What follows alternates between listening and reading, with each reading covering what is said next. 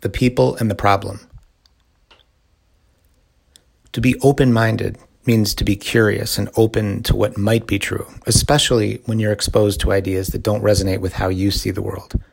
One wish that I have for humanity is that we better learn to respectfully disagree.